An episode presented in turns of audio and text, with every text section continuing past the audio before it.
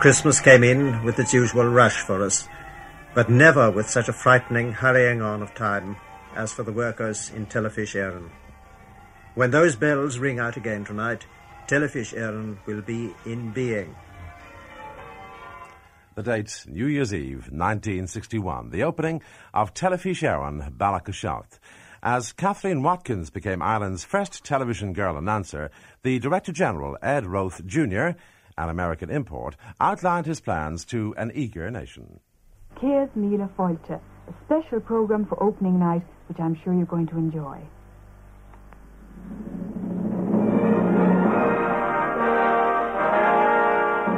I have been living and working here in Ireland for hardly more than a year, and what the men and women in Telefís Éireann have accomplished during this past year has been remarkable. Their energy and their dedication are a guarantee that this New Year's Eve is not only a festive end to a prolonged effort, but also a happy beginning. Every one of us at Telefís Éireann is conscious of what this beginning signifies in the long history of this nation. We have worked together so that through television we may do for you, the Irish people, what television is specially equipped to do. That is, to give this historic nation a deeper and sharper awareness of itself and of the world in which it exists, and to bring into your own homes the fabulous wealth of entertainment and fun, the news and commentaries, and the information and culture that can enrich your lives. Céad Míle Fáilte. A hundred thousand welcomes to a hundred thousand Irish television homes. People yakety yak a streak and waste your time a day.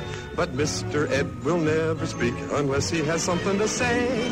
A horse is a horse, of course, of course, and this one will talk till his voice is hoarse. You never heard of a talking horse? Well, listen to this. I am Mr. Ed.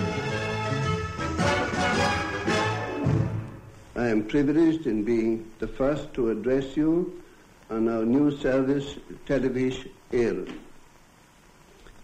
I hope the service will provide for you all sources of recreation and pleasure, but also information, instruction, and knowledge.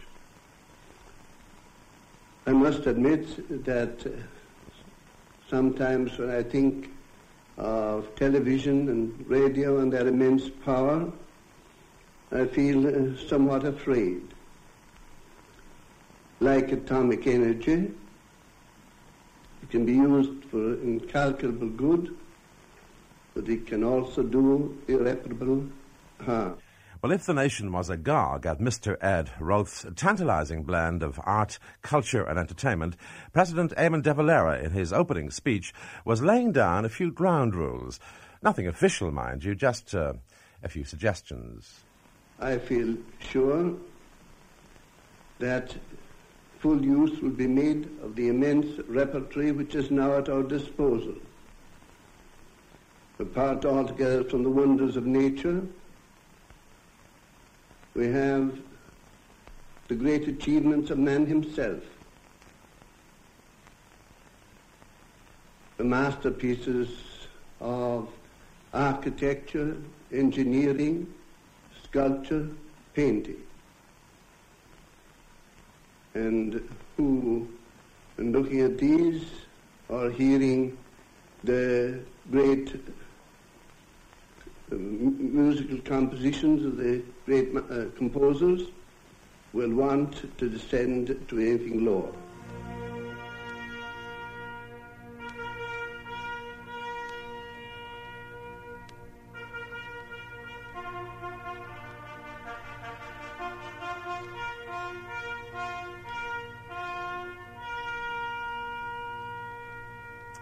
The birth of the station. How did the whole thing start? Well, Ireland's first brush with television occurred in January 1927, exactly one year after 2RN, the radio service, opened.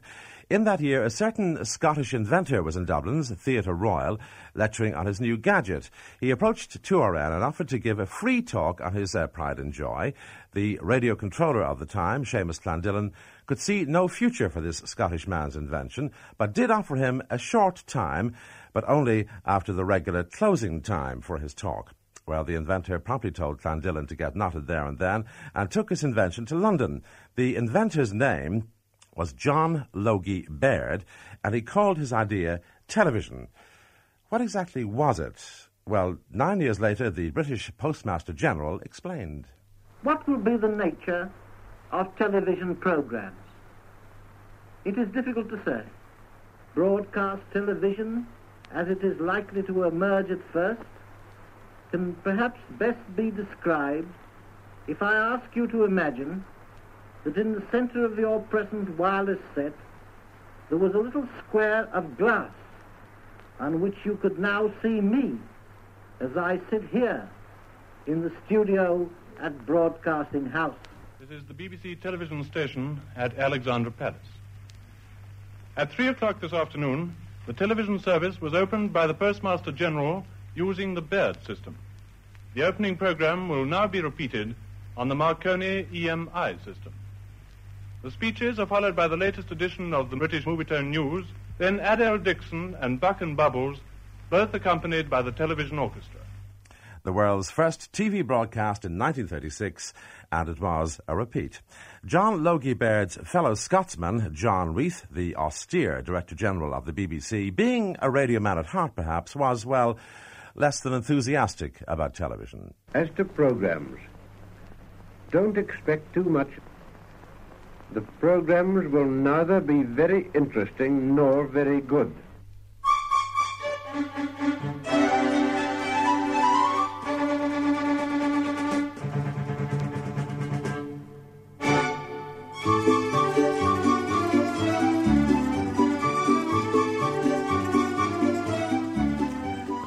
Television went off the air until after the war, but returned in the late 1940s.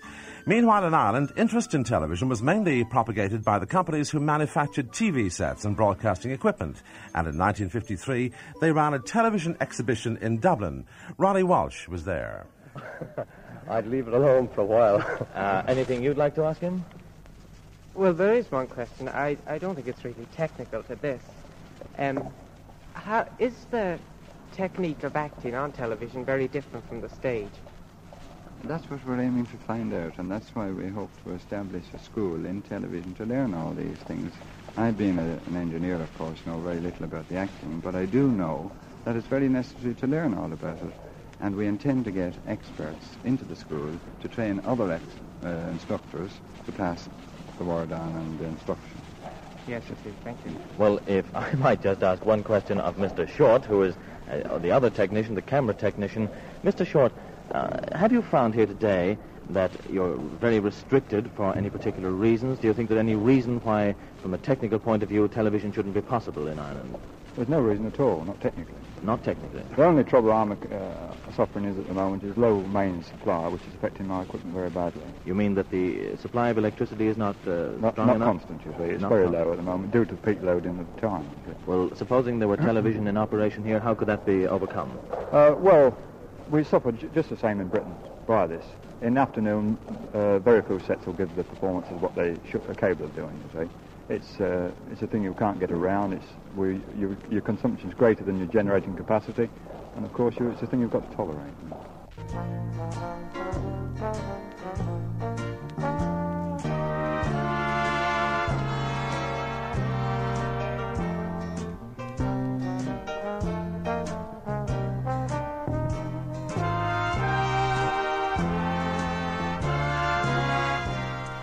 That recording made at the TV exhibition in the Mansion House in 1953. The Department of Posts and Telegraphs, having responsibility for broadcasting in Ireland, moved with all haste and appointed a committee. In the fullness of time, it identified a site for the transmitter on Kipure, and by 1959, the small committee had blossomed into a full blown 20 member commission. The Minister for Posts and Telegraphs, Mr. Hilliard, who has been having many discussions lately on the subject of TV, himself appeared on the television screen this afternoon when he opened the Radio, Television and Electronic exhibition at the Mansion House. In the course of his speech, the Minister said that he hoped soon to introduce the necessary legislation for setting up the Irish television service, which would not be long in coming. The advisory committee has had a number of meetings already, and I would like to assure the radio manufacturers as well as the public that the plans for beginning the television service are proceeding with all possible expedition. That is not to say, of course, that the service can be established overnight. The manufacture of one transmitter after another has been placed is a job that will take quite a long time indeed. Until quite recently, the uh, delivery terms were much less favourable than they are at present. A building has to be provided at the top of Kipure to house the transmitter, and probably a more complex task of providing for temporary studios in Dublin will have to be undertaken. Apart from erecting the buildings and installing the equipment, the Television Authority has still to face the task of getting and training technical and artistic staff to maintain and operate the equipment and provide the programme. Arrangements will also have to be made to obtain films and tele-recordings to supplement the productions of Irish origin. Negotiations and consultations will have to be held with advertising interests. The starting of a television service is in fact a complex and costly job in all its aspects. As I said, however, the matter is being pushed forward with all possible speed, and the fact that the service will be a semi-state one does not mean that its establishment should be delayed any longer than if it was a privately controlled and operated service. There has been correspondence in the past and a good deal of discussion about the line standard to be used by Irish television. No formal decision has been taken on that matter, and I should say on this occasion to the radio industry and the public that certainly any decision to adopt a standard other than the one in use on sets already in the hands of the public would involve serious technical and other practical difficulties. In any event, no matter what decision may be taken, owners of television sets of the existing type need have no fear of these being unsuitable to receive Irish programmes.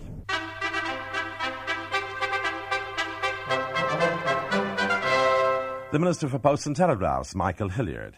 The Broadcasting Act of 1960 loosened the control of the Minister for Posts and Telegraphs on broadcasting and set up the Broadcasting Authority to oversee the development of Irish television. As its first chairman, the Minister appointed Ireland's best known television personality, Eamon Andrews. I was at uh, the interview at which uh, Mr. Lemass had with Eamon Andrews, and could, it was obvious to me that. Uh, uh, Mr. Lemass thought very highly of Eamon Andrews.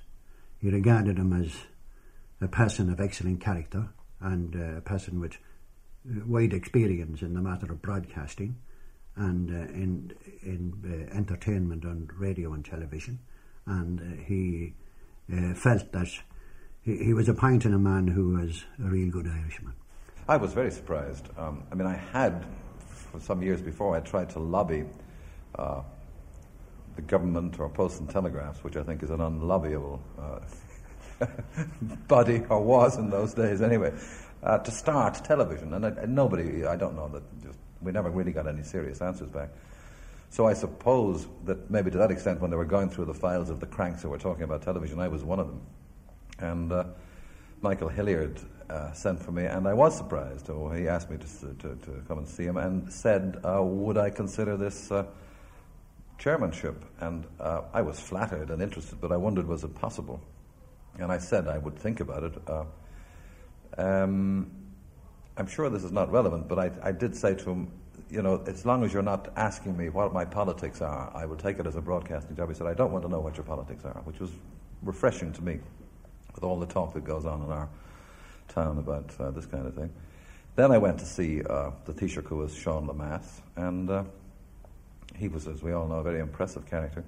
And uh, I said, yes, I would do it. And he said, right, well, uh, we'll pay you, I think it was 500 a year or a 1,000, I don't know which. And I said, no, I'm just doing it for for Ireland sort of thing. I don't want any money. He said, no, no, I want to pay. He said, because I want to be able to fire you. um, some of the pressures were unexpected. Uh, they came from most extraordinary sources, and I wasn't. Uh, I wasn't a committee man. I wasn't used to understanding where people came from, and indeed, eventually, political pressures, not necessarily coming from the top or the bottom or in between, but they were there. And, you know, language pressures and religious pressures all boiled up at this uh, table. And we had a very excellent authority. But, like at that stage, I was the only one who knew anything about broadcasting, and my main concern was to try and get a service on that would be looked at first of all, before we decided what else it wanted to do. Uh, I had many a, a battle with uh, Sean Lemass over this. He believed it should be an extension of government, an arm of government. I believed very passionately the, the opposite, that a broadcasting authority should be removed as far as possible from a government. Obviously, you have to have some qualifications in a single uh, channel country of our size where you couldn't go berserk, and so there'd have to be some ultimate uh, deterrent. But I always thought that A, the government, B, politicians were far too sensitive, paid far too much attention to television. A, it got them a lot of publicity anyway, and tended to interfere too much if they could. Um, I don't know where the division should be, but it should be much further away than it was then. I think it has moved further away, which is all to the good.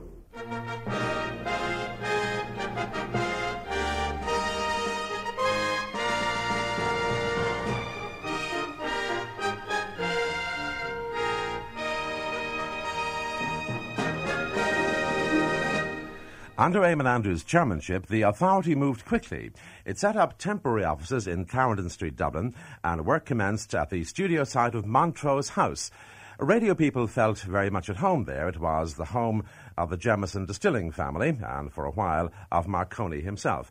But in the meantime, temporary studios were needed to start the service, so Telefís Éireann leased the Marion Hall in Ballsbridge, Dublin.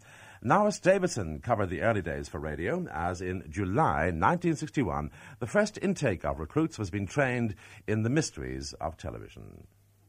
Here, the people who have been selected for training have gathered. Most of them are raw and they're unclassified. They're gathered in groups for lectures in very general introductory terms. This one is being given by Pat Carney, Director of Program Production. There are several ways of doing this business of directing actors on the floor. The way I like, which is the way I'll tell you about, is you can find you can feel different or you can feel free to disagree with if you want to, but I think that this is possibly one of the best ways of doing it. You take the actors for the first scene. You go down on the studio floor. You have your production assistant and your floor manager with you, and you have your three cameramen with you, and you have your mic boom. And you all, everybody stands around the director and the back of him. And the actors do their scene. And as they do it, and as they read their lines, the director is saying, and you will track in on that shot to his face, and then I will cut to Bill, who'll be on camera too. And then I want him to track in on the close up of the girl's face. And then he stops the actors and he says to the cameramen, Now, have you got that? Fine. You d- it's- better in a long and a complicated drama to do this scene by scene, very small scenes at a time.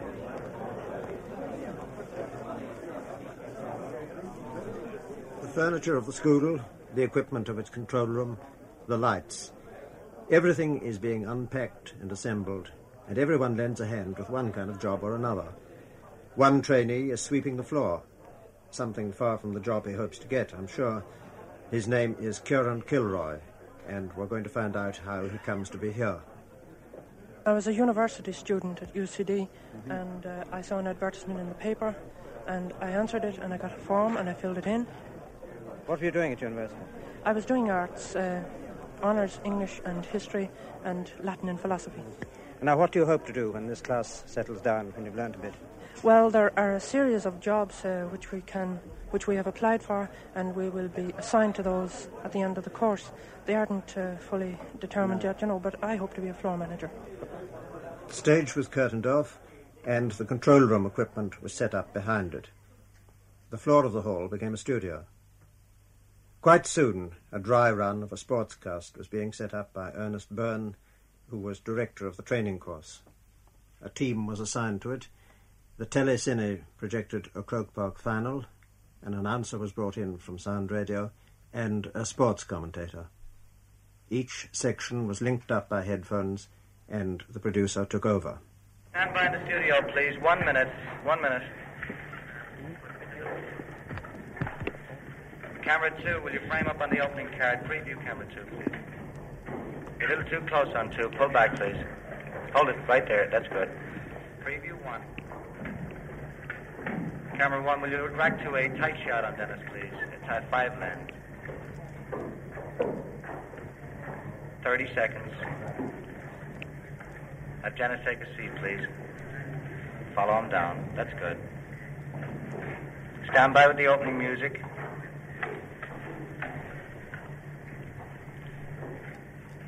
Camera one, can you hear me? Here. Camera two, telecine, and floor. Five seconds, here we go. Ready to take one. Spin the music and take one. Music under, open the news mic and cue up. Stand by to dissolve to two. Dissolve to two. Fade your music slowly out, please. First news story today is the latest casualty figures from Tanker Fire Disaster Houston, Texas. Stand by, telecine. Roll burning. Roll control.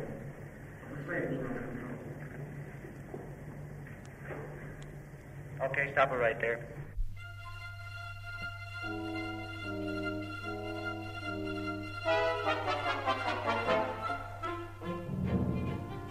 By September of that year, 1961, Italian engineers were helping with building the links, and Norwegian riggers were busy building the mast. The contract for the transmitter itself had gone to Pye Limited, and in a celebration luncheon, Mr. C. O. Stanley of Pye handed over the transmitter to the authority. And nothing gives me greater pleasure than that it is a company that I am associated with should have built this transmitter. I hope it will be a good transmitter. And I can assure you the transmitters go on the air by hope and intent, never by practical experience. when you press that switch this afternoon, Mr. Minister, it is even money whether it works or not. and that's the same whether you're in New York or Moscow. You needn't have any doubt about it. I've had this all my life. All I can tell you up to now, it's worked. but perhaps that luck it might be the unlucky chance this afternoon. But now, here you are. I, I, I have been through the experiences of uh, the television commission, not commission, what did they call it? Commission. That you had the, this body of 30 people. Commission. I appeared before them three Commission. times. It was the most grueling thing I've ever had in my life. I've never been so belittled. I, I unfortunately didn't lose my temper. And then you decided on the only sensible thing, not to give it to a commercial contractor. I can only tell you now, quite frankly, that I went to bed at night feeling what would happen if I ever got this concession. I prayed to God that they would give it to anybody else in Ireland but not to me. But of course, if they gave it to a foreigner, then I'd fight like hell. Television, as we all know, may not be a piece of cake, but we're all delighted that at any rate, a piece of it is pie. now, Pye's work at Kipure is finished. Much of ours is still to be completed and lies ahead of us. The signal and the symbol that will be transmitted tonight when our minister presses that button from Kipure will not, we know, set the mountain on fire, but will be a promise, we hope, of the exciting things to come. That evening, the 5th of September 1961, the Kipure transmitter was finally switched on, and in the following days, enthusiastic Dubliners tuned to Channel 7 and looked on approvingly, for the most part, at the test cards of the St. Bridget's Cross and views of Glendalough. Well, I've come down here, here on several occasions to see the test transmission, and I must say it's very nice to see something tangible, tangible being done after all the talk. And uh, what about the future? Have You made up your mind? Oh, I have indeed. I, I'll certainly be looking forward to Irish television very much. Well, I think it's marvellous here now. Um, being able to see it immediately. I mean, I, I think it's a. Uh, it says a lot for the firm that gets there f- first off, you know, and with I mean about seven television sh- sets showing you the picture. Um, well, it's quite something, I feel. And it should help the sales immensely. It certainly is drawing the crowds anyway. Yes, it appears to be doing that all right, and uh, gives me an idea of what the reception is like. Even with them, these sets would appear that they're not even on the, the aerial that would be suitable for television reception, and yet there's quite a picture there, as you can see, compared to the normal reception of BBC and UTV. Meanwhile, high on Kipure, the Telefís Éireann engineers explained, as only engineers can, in a language the strangers do not know. The signal will come on a microwave beam. The system is uh, broadly this. As everyone knows, the signals originate in the studios. They originate as separate vision and sound signals. They are then sent on cables to a link house, which is situated in the grounds of the Montrose studios. There they are superimposed upon this microwave beam that I referred to. This is a very high frequency.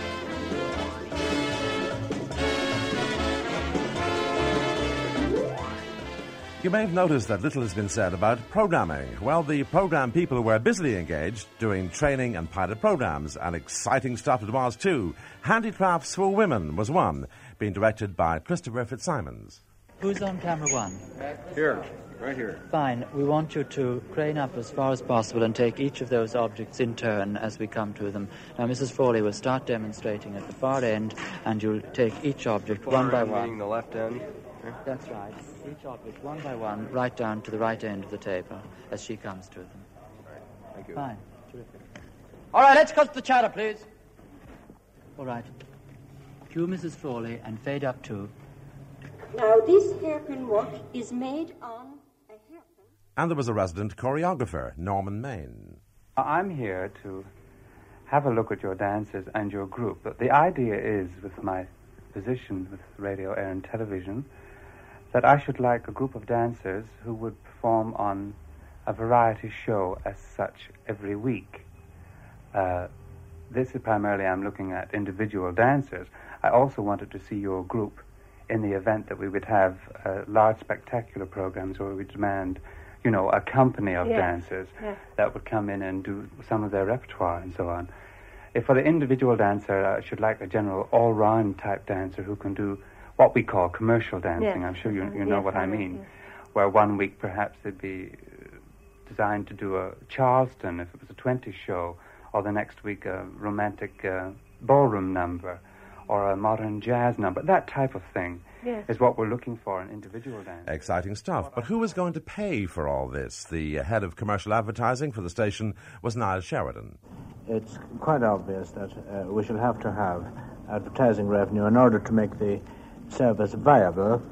Um, we couldn't operate a television service in this country on license revenue alone, so the government, wisely, I think, uh, decided that it needed two sources of revenue, license and advertising. Uh, but the uh, suggestion that um, there will be a preponderance of advertising is uh, just nonsense. And the head of drama was Hilton Edwards. I understand that the present requirements from this uh, department will be one full-length play a week, that is to say either uh, an hour play or under certain circumstances, if the play really uh, needs the space, an hour and a half, and one half an hour play a week. Now this half an hour play will either be a, a play complete in itself or uh, a play again complete in itself but a portion of a series, or it might indeed be uh, a portion of a serial. You know, uh, next week see how she gets out of the well. Well, this being a country where sport dominates almost all other news, uh, I hope to have a fairly wide coverage of sport. In fact, each Thursday we should put on a feature program, a magazine program with film and discussion groups and things like that. Each Sunday evening we'll have a wrap-up program of the weekend of sport in which we hope to have reports of the big matches of the various types of games all over the country together with film and stills. And then at five past eleven each night we have a five-minute sports wrap-up of gossip and possibly results.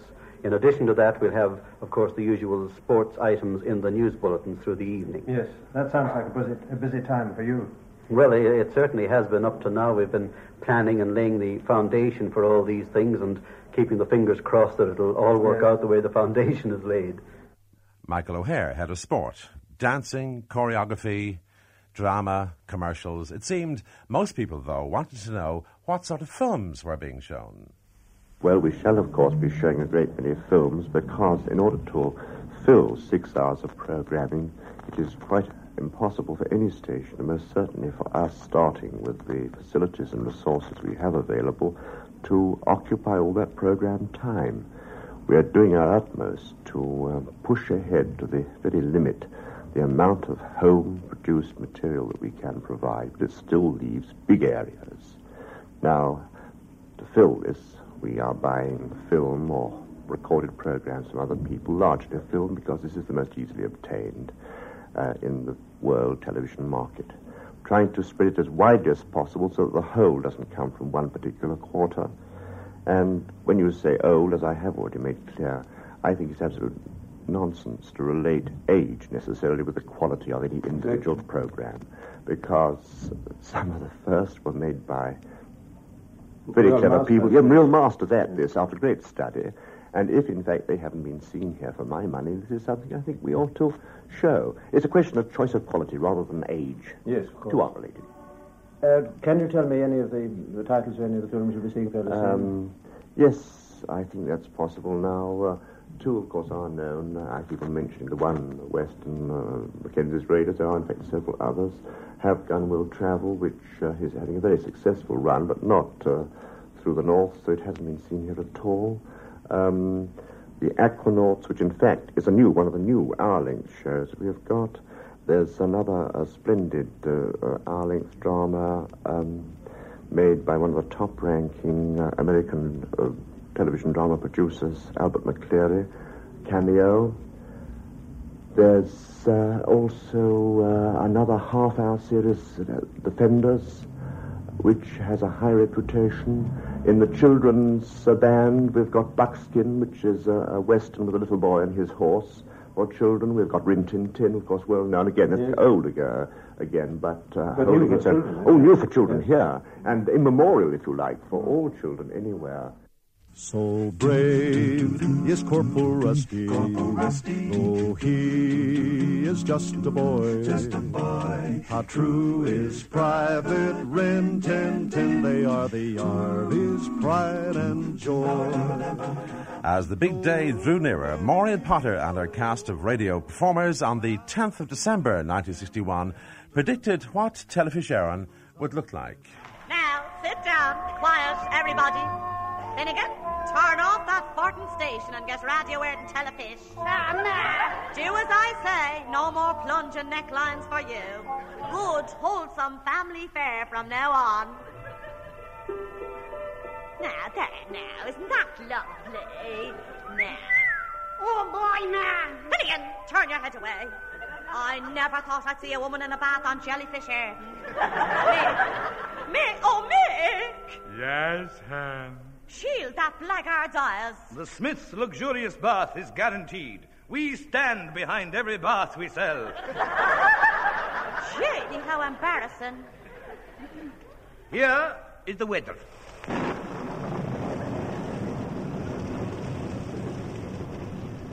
Another fine day is forecast. Ah, this fella is very funny. There will be frost tonight in unsheltered places. Granny, tonight we'll have to watch your unsheltered places. And here is the school around the corner. Oh, look at that now. It's being greeted by sustained applause. 2,500 people all clapping. At a pound a head. Oh, very sepulchral. Oh, Oh, I love this program. I really love this program. Do you remember it last week, Mick? What is your recitation called? Brian Bruce, farewell to his mother, sir. Very good. Well, now, how does it go? Boy, boy, ma.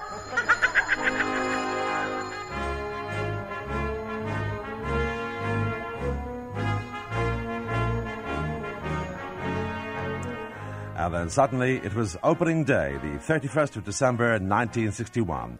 The transmitter was switched on in Kipure, at that stage covering only the east coast, if the wind was right. Can we adjust black level first? I'll centralize the black level control here on the desk. Meanwhile, down in Montrose, Ernest Byrne, yes, Gay's brother, the director of the first night, gave last minute instructions. Uh, whereabouts will you have the captions positioned for the cameras? It's going on, they're going on to camera one, all the captions. And uh, Louis, will you be careful that each caption is pulled, you know, Right. head on when it's Okay. finished so we get on to the next. Will you have this mixed in with this, no? Uh, this won't mix in at all, no, because our anthem is sound on, and uh, we may have background discs for news later on, which the news producer will tell you about. Uh, Chris will be in to give you a rundown on the news, on the general disc that we have. Okay, is that uh, anybody got any questions now about it? I think everything's okay. You're happy with lighting? Well, as I've said, remember everything that we've done since last July because uh, this is it. It's a big night, and I know everybody's going to be great. So we've got just under two hours. Let's go. As the clock ticked towards seven o'clock, a light snow began to fall. The St. Bridget's Cross symbol shone out. The picture quality was of a startling clarity never seen on BBC or UTV. And Ernest Byrne took up his position at the main presentation desk. One minute to air. Clock is up. Standby captions on one. Standby telecine, please. Telecine standing by. Thank you. 45 seconds. I'll do a countdown at 10. 30 seconds. 30 seconds to air. Focus in on camera one, please. 15 seconds to air.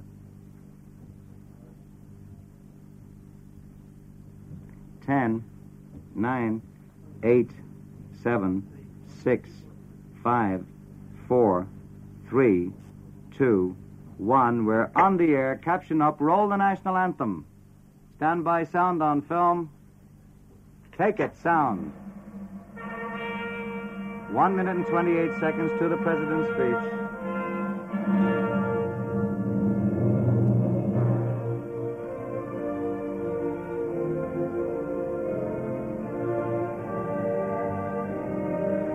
Looks very good. One minute to president's speech.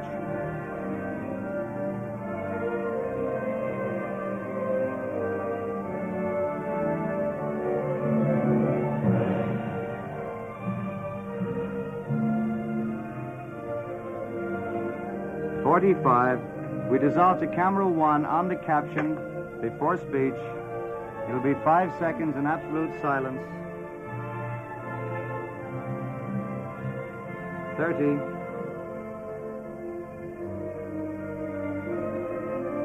Stand by for supering the flag on camera two on the last shot of the anthem.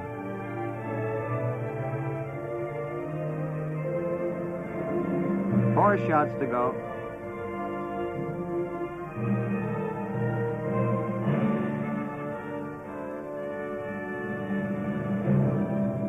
The last shot is up. Super two on the flag. Ready caption on one. Fading out, fade in one. Stand by President's speech. I have great hopes in this new service. I am confident that those who are in charge will do everything in their power to make it useful for the nation. But I will bear in mind that we are an old nation and that we have our own distinctive characteristics and that it is desirable that these should be preserved. I am sure that they will do their part. And as I have said, it is for the public now to do theirs. I wish all those who are in charge Godspeed.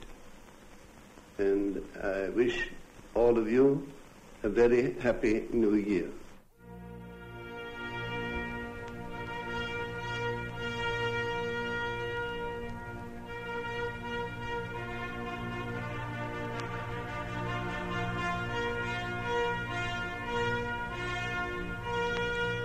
And so it began Telefís. In about 40 minutes' time, Network 2 becomes Telefís for a day with an anniversary celebration, 30 years glowing. 11 hours of nostalgia starting at 1.30 when Kathleen Watkins returns to open the proceedings just as she did 30 years ago. Céad Míle Fáilte, a special programme for opening night which I'm sure you're going to enjoy.